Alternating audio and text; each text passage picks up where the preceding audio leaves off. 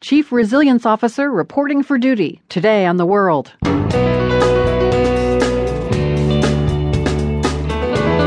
I'm Carol Hills for Marco Werman. Cities around the globe face big challenges like terrorism, climate change, and social unrest. Some say what's needed are new ways to help make cities more resilient. Resilience doesn't begin with recovery and relief. That is the old paradigm.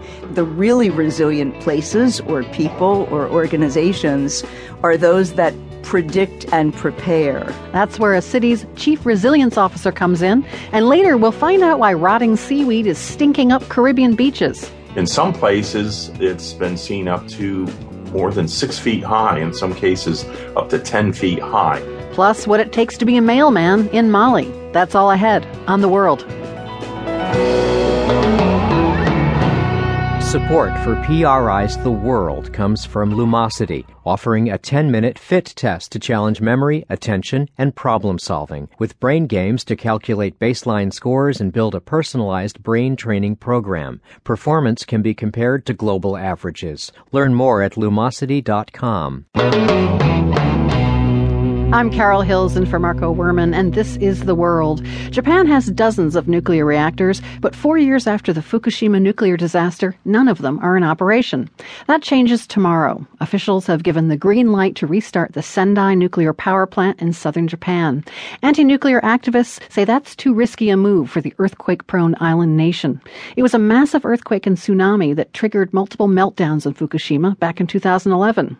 That prompted the government to shut down reactors nationwide so new safety procedures could be put in place. Reporter Naomi Gingold in Tokyo says the decision to restart now is all about economics. The fact is, Japan is a country with limited natural resources, and they've been importing a large amount of expensive fossil fuels, especially ever since the nuclear reactors shut down. So the Abe government and businesses, of course, have been pushing for the restart. Businesses, I should say, utility businesses specifically. I know the price of fossil fuel has the, the lower prices have helped Japan since the nuclear shutdown, but to what degree has price been an issue? Well, it's actually been a really big deal. The company that's set to restart the nuclear reactor tomorrow is Kyushu Electric Power. And they've been losing a lot of money. Last year, they actually had to be bailed out by a state backed bank. And they say when the reactor goes on tomorrow and starts producing power, they're going to save somewhere in the vicinity of $60 million a month. Hmm. Because they're relying on foreign sources for fossil yeah. fuels to keep their electricity purring along. Right. They've been importing large amounts of fossil fuels to make up for the nuclear shortfall. Household electric bills have been up about 25% since the nuclear shutdown. You mentioned Prime Minister Shinzo Abe and his support is, is sort of dwindling. Is is this effort to reopen the nuclear plants a way to boost his support to, you know, reduce electric costs so people will favor him more? You know, I think the Japanese population, despite the higher costs, their majority is still very anti-nuclear. And I think if anything, this will galvanize opposition to the Abe government. Um, there's a lot of overlap between the kind of the anti-nuclear movement and the anti-war movement. And you know, the timing of all of this is just really odd. You know, yesterday was the 70th anniversary of the atomic bomb dropping in Nagasaki. Last week was Hiroshima. Later this week, Abe is set to make a really controversial statement on the 70th anniversary of the war. People in Japan are just unhappy with the Abe government, and you have to kind of wonder what this will do to further galvanize that decrease in support. What about safety issues? I mean, Japan has the largest number of earthquakes in the world each year, largest amount of seismic activity anyway.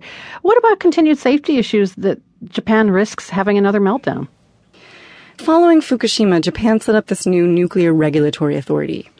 They say that there are a lot of new rules in place, and they say were there to be some kind of earthquake, any kind of catastrophe, you would not see any kind of disaster on the scale of Fukushima.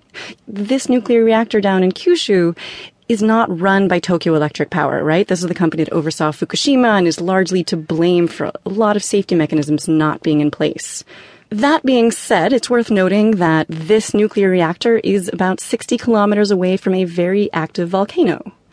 There are people who question the NRA's new rules, the new nuclear regulatory's rules, whether or not they're really taking all measures into account. And, you know, I even spoke to a journalist who went to a recent press briefing with them and he said it seemed like they were even a little bit confused.